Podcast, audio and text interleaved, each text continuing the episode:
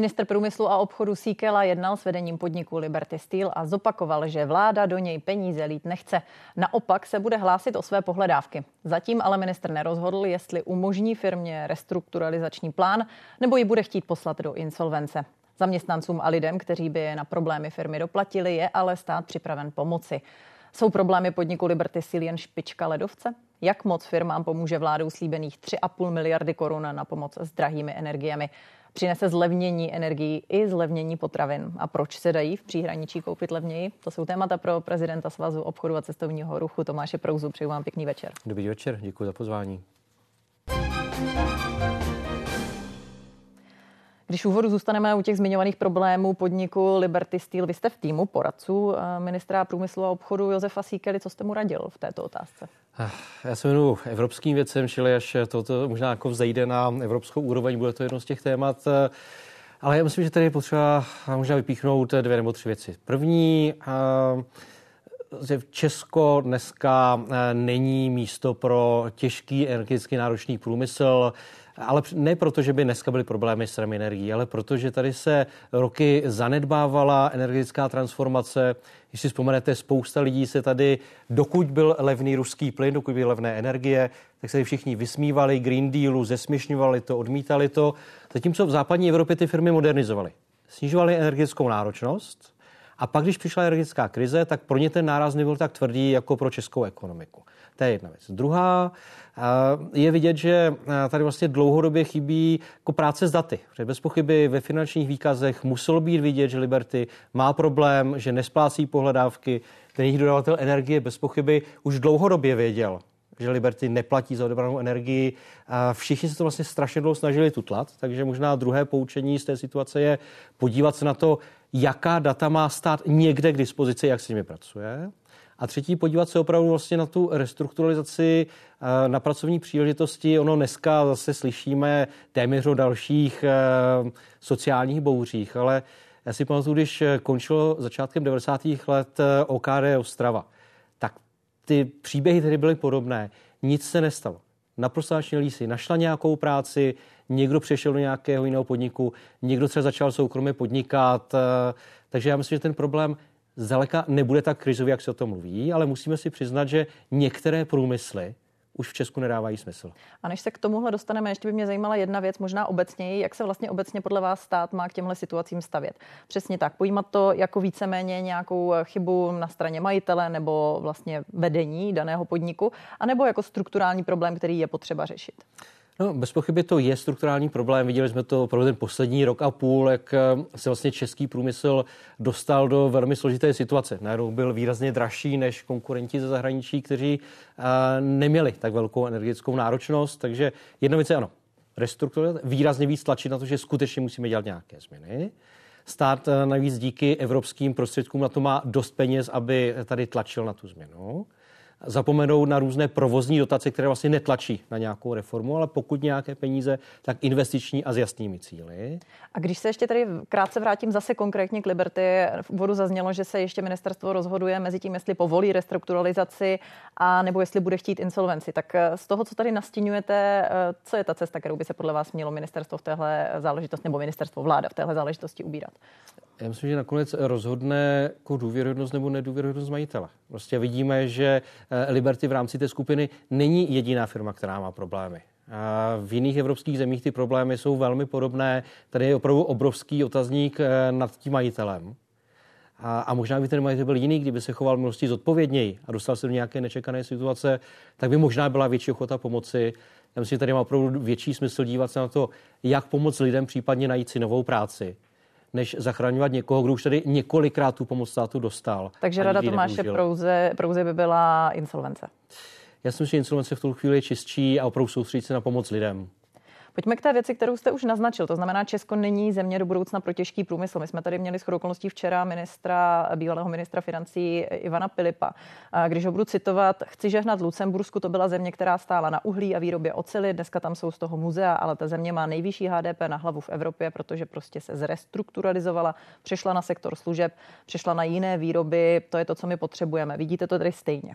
Eh, velmi podobně, nebude to možná tak rychle jako Lucemburku, protože je to trošku menší země, ale ta cesta taková má být. My tady roky mluvíme o konci levné ekonomiky, ale pak, když přijde na lámání chleba a když tady třeba chcete uh, udělat velké IT vývojové centrum a potřebujete programátory ze zahraničí, tak třeba zjistíte, že jako chytrého indického programátora do Česka dostanete za rok a půl a do Německa získá pracovní povolení za dva měsíce. Takže my nakonec o tom hodně mluvíme, ale pak, když dojde na ty konkrétní praktické příklady, tak vlastně se končíme na té zbytečné byrokracii, kterou jsme bohužel velmi proslavení. A radíte to ministrovi, když s ním mluvíte? Mluví o tom velmi opakovaně, nakonec MPO aspoň udělalo už eh, tři antibyrokratické balíčky, jako zkouší to, ale bohužel není to zájem celé vlády. Jak když vidím některé jiné ministry, tak pro ně boj s byrokracií není velké téma.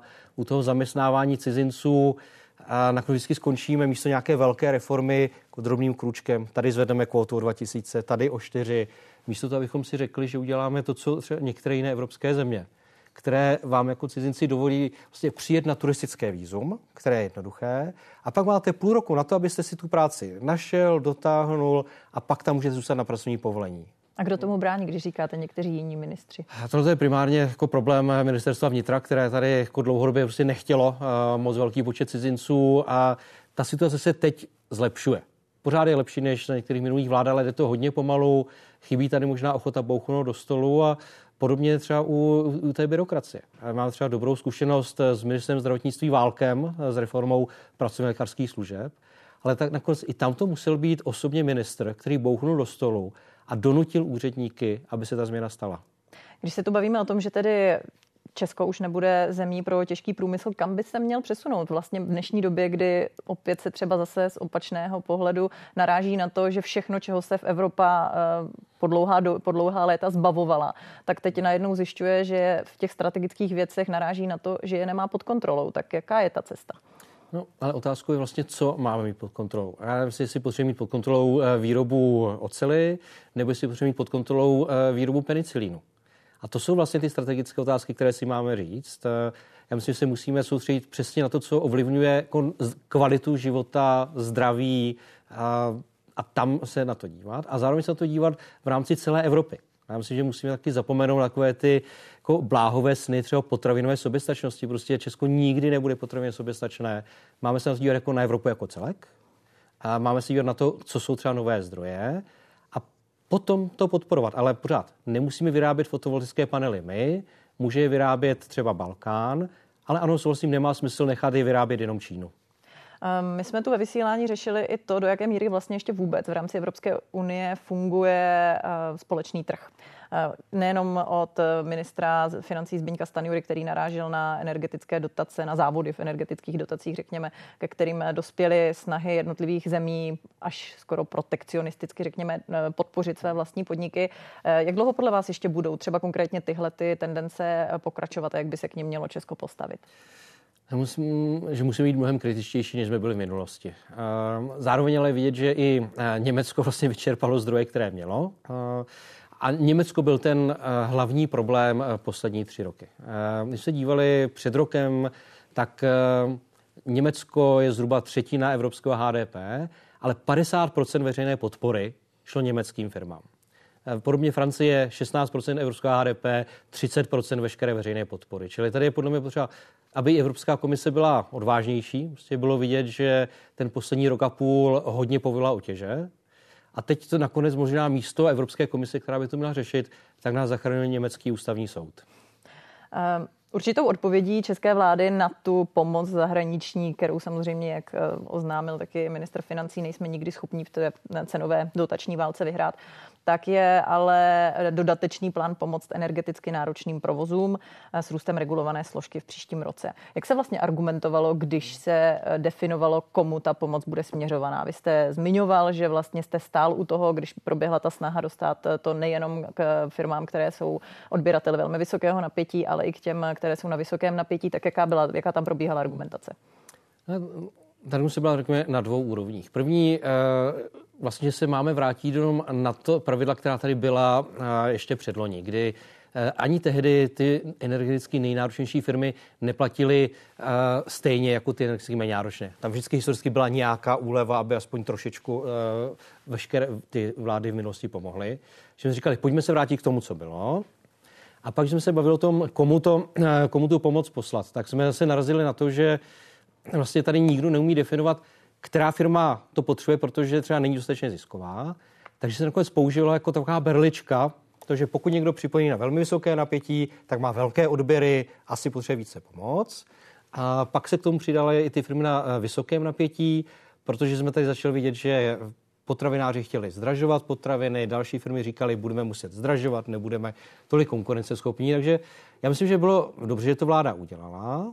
A ty bude podle mě klíčové, aby si taky pohlídala to B. Prostě pokud eh, výrobci potravin říkali, musíme zdražovat kvůli vysokým cenám energií, tak teď ale vláda musí začít hlídat, že nebudou zdražovat, když jim vláda s energiemi pomůže. A tady já mám vlastně největší otazník, protože jako vláda v Česku jakákoliv moc není dobrá v tom hlídání, co se nakonec stane.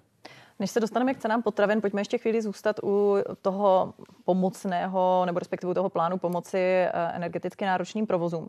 Zajímalo by mě, do jaké míry je ten seznam jako koncenzuální, vlastně tak, jak jste ho projednávali v rámci uh, společností združených v komorách, které máte, s kterými máte co dočinění. Uh, to znamená, do jaké míry ti, kteří mají na to nárok, eh, vlastně opravdu odpovídají té reálné situaci na trhu, do jaké míry se stane to, že až se ten seznam prostě promítne do reality, tak se začnou ozývat další, kteří budou mít pocit, že na tu pomoc nedosáhli a budou ji chtít také. Mně osobně se daleko víc líbilo podívat se na to, na ten systém, který funguje v jiných evropských zemích, které vlastně říkají, pokud je firma energeticky náročná, což znamená, pokud má vlastně, pokud energie tvoří nějakou část jejich nákladů, tak pak má nárok na pomoc. A je vlastně úplně jedno, jestli je to slévárna, nebo jestli je to kadeřnice, ale která vlastně taky je energeticky náročný podnikatel. Jenomže tohle v Česku nejde. Prostě nemáme data, stát to neumí kontrolovat. Viděli jsme to i za covidu, už se chystaly ty různé covidové programy, vždycky tam musela být nějaká jako jednoduchá berlička, místo aby se skutečně hodnotilo, kdo to potřebuje. Takže já myslím, že vlastně v té jako špatné situaci tohle je to nejlepší řešení. Byl bych rád, aby až eh, možná jako se dotáhne tahle ta pomoc, tak aby i někdo v rámci ministerstva začal pracovat na tom, aby vláda skutečně měla relevantní data a do budoucna si mi měla pracovat. Odkud by měla ta data putovat? Z velké části to je finanční zpráva, protože tam má hospodářské výsledky, eh, je schopna rozkrýt, eh, co tvoří náklady daných firm. A potom se třeba, pokud se zaměstnanců a výše platů podobně, tak je to nakonec Ministerstvo práce a sociálních věcí. Když říkáte, že už za covidu se ukázalo, že ta data chybí, proč stávající vládní garnitura, již jste prostřednictvím poradenství součástí s tím něco neudělala?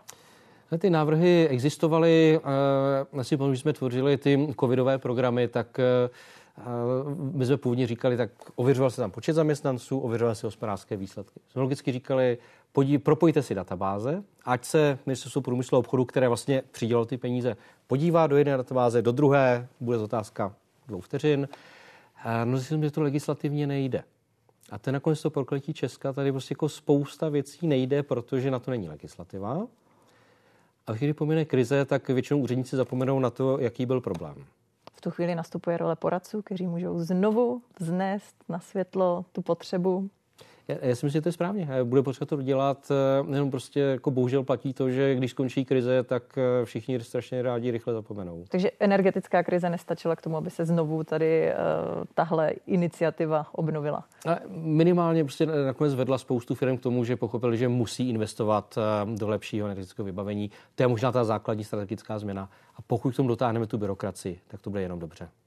Vy máte, co by hospodářská komora a svaz obchodu a cestovního ruchu, vlastně mít pravidelné schůzky eh, s ministerstvem, eh, jak s ministrem Stanjurou, tak s ministrem Síkelou. Eh, jak čekáte, že proběhne ta první? Do jaké míry si řeknete, dobré, nastavili jsme to víceméně dobře, víceméně to funguje, anebo se do toho systému té podpory energeticky náročných podniků bude muset ještě hodně sahat a vy budete spíš sbírat argumenty pro tu změnu? Ono se bude možná eh, potřeba víc v to systému stování cen energií. A to, jestli tady má být jedno rozhodnutí energetického regulačního úřadu za rok, jestli jich má být víc, podle toho, jak se mění situace. Prostě to, co pro nás bylo nejtěžší a o čem jsme hodně s ministry Stanilou Síklou mluvili a myslím, že oba tomu velmi dobře rozumí, je ta vlastně nepředvídatelnost rozhodování ERU. To, že prostě jeden rok eh, jste tady, druhý rok jste tady, není to vlastně moc předvídatelné. A pro podnikatele se nejhorší je ta nepředvídatelnost. Vlastně nemůžete plánovat eh, ve chvíli, kdy vlastně máme dneska 20. prosince a firmy vlastně pořád nevědí, kolik je bude stát energie od 1. ledna. Vlastně to je naprosto vlastně neuvěřitelný šlendrián. Takže pokud se tohle to změní a tohle bude součástí těch dalších debat s oběma pány ministry, tak to myslím si bude strašně důležitá změna. Pojďme k těm potravinám, o kterých jste mluvil.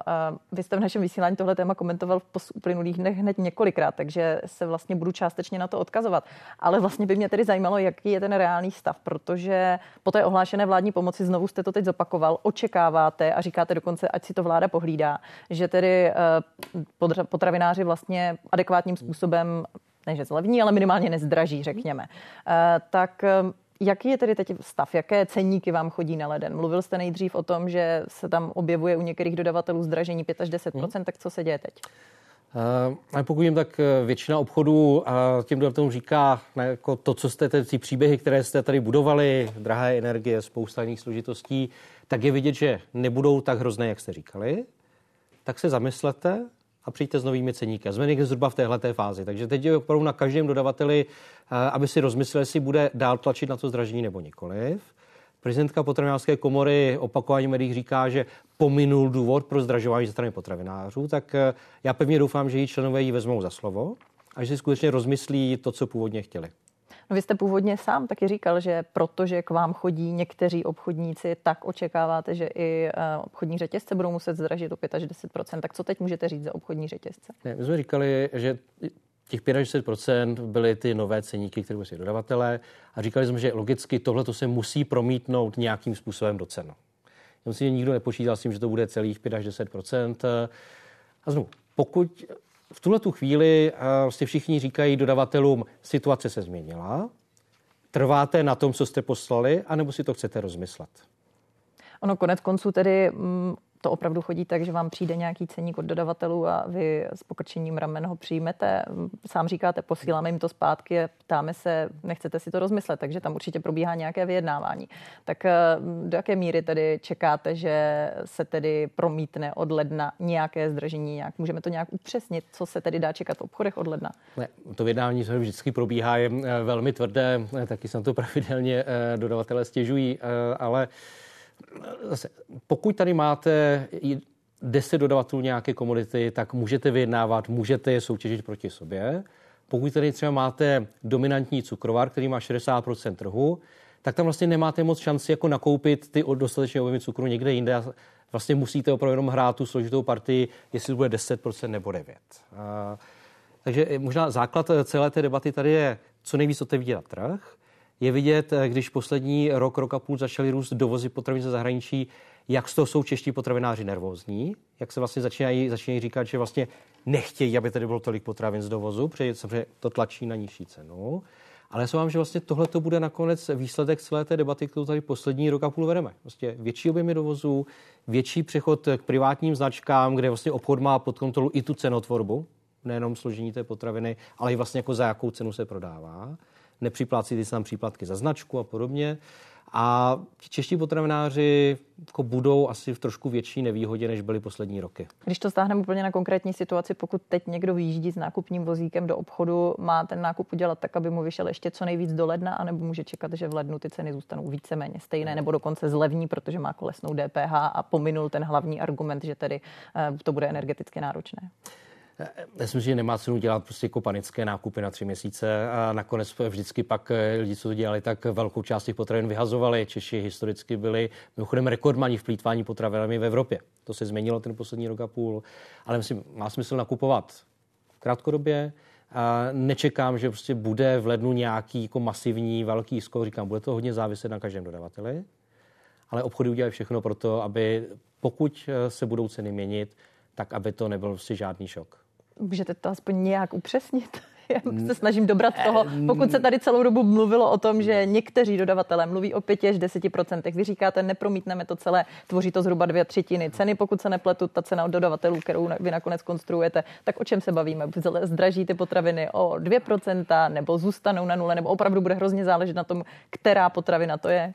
Budete pak se mnou jezdit do Brna na výslechy antimonopolnímu úřadu, jak nemůžu. No, to je pravda, k tomu se tak ještě dostaneme. Ne, ale uh, znovu. Uh, já si nejsem tak odvážný jako třeba eh, jako svaz pekařů, který ministru výbornému slíbil, že nezdraží eh, ani o milimetr. Říkám, tlačíme na to, aby eh, ty úpravy cen byly minimální. potravináři díky pomoci vlády přišli o ten hlavní argument, který měli a který ale byl relevantní. Prostě se i viděli na nějakých modelacích, někteří dodavatelé opravdu si jako nosili i čísla, kolik je stát energie letos, kolik je měla stát příští rok, čili nebylo to úplně jenom jako vymyšlené, vycucané z prstu. Jo, ať to prostě nezní tak, že si to potravináři vymýšleli. Na druhou stranu, teď ten nárůst cen energií pro ně budou výrazně nižší, než měly být. Takže si myslím, že opravdu se můžeme vejít do nějakého zdražování v řádu malých jednotek procent, proti tomu bude působit ta nižší DPH, takže tam, kde funguje konkurence, to jsou potraviny, kde už dneska vidíte eh, výrazné propady od ledna, vejce o třetinu levnější na začátku roku, máslo o 20% levnější. Protože tam, kde funguje konkurence, tak tam ty ceny dál budou pokračovat v pádu. Tam té konkurence není, tak tam ten boj bude tvrdší a tam si myslím, že i stát má být mnohem důraznější, zejména pokud se bavíme opravdu nějaké prostě dominantním dodavateli, který má 60% trhu. Když mluvíte tady o tom, víceméně z vaší odpovědi vyznívá, že přece jenom k nějakému nárůstu prostě dojde od ledna. Když to hrubě zjednoduším. Ano, vy zdůrazňujete, že se to bude záležet komodita od komodity nebo respektive produkt od produktu, ale pak by mě tedy zajímalo, eh, proč teď sledují nakupující eh, hned několik slevových akcí, které říkají pravý opak, tedy zdůrazňují to, že naopak do svých cen už od ledna promítnou snížení DPH. Některé z nich se dokonce předhání v tom, kteří už to promítnou od prosince, tak kde se tady najednou tedy vzal tenhle prostor?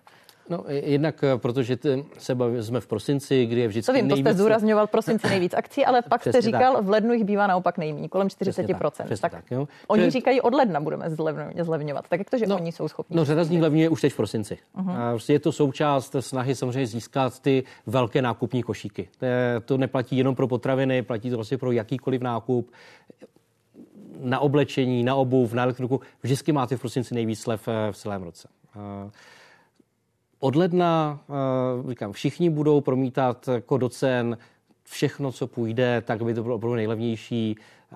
Já jsem opatrně optimistický, asi ta správná formulace, že opravdu tam, kde si můžete vybírat mezi dodavateli, kde máte šanci sáhnout si i po zboží zahraničí, tak tam ty ceny budou dál pokračovat v poklesu.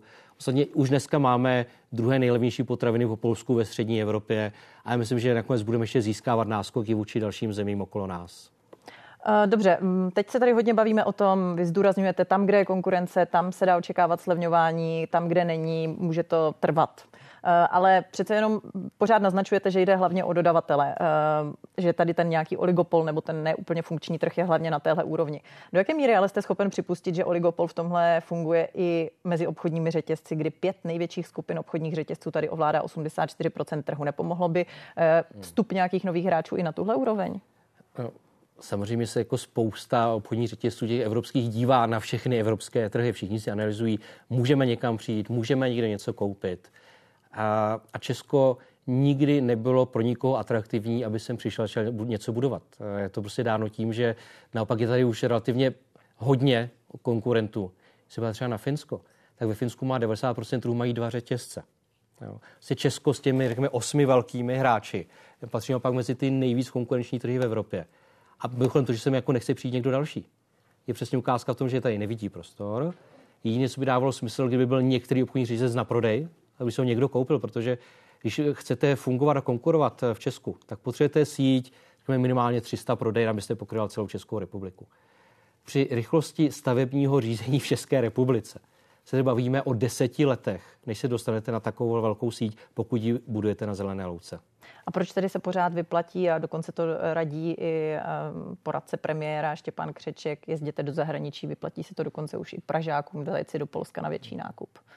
Co jsou za vás ten, ten hlavní důvod, proč to pořád trvá? Já si jako nejsem úplně jistý, to vyplatí, kdyby to člověk skutečně počítal a, i z náklady na cestu se svým časem a podobně. Jo? Ale dobře, pokud mám spoustu času, pokud čas pro mě není hodnota a, a nechci si vyzobávat slové akce v Česku, tak si někam zajedu a využiju, a to Polsko je typickým příkladem.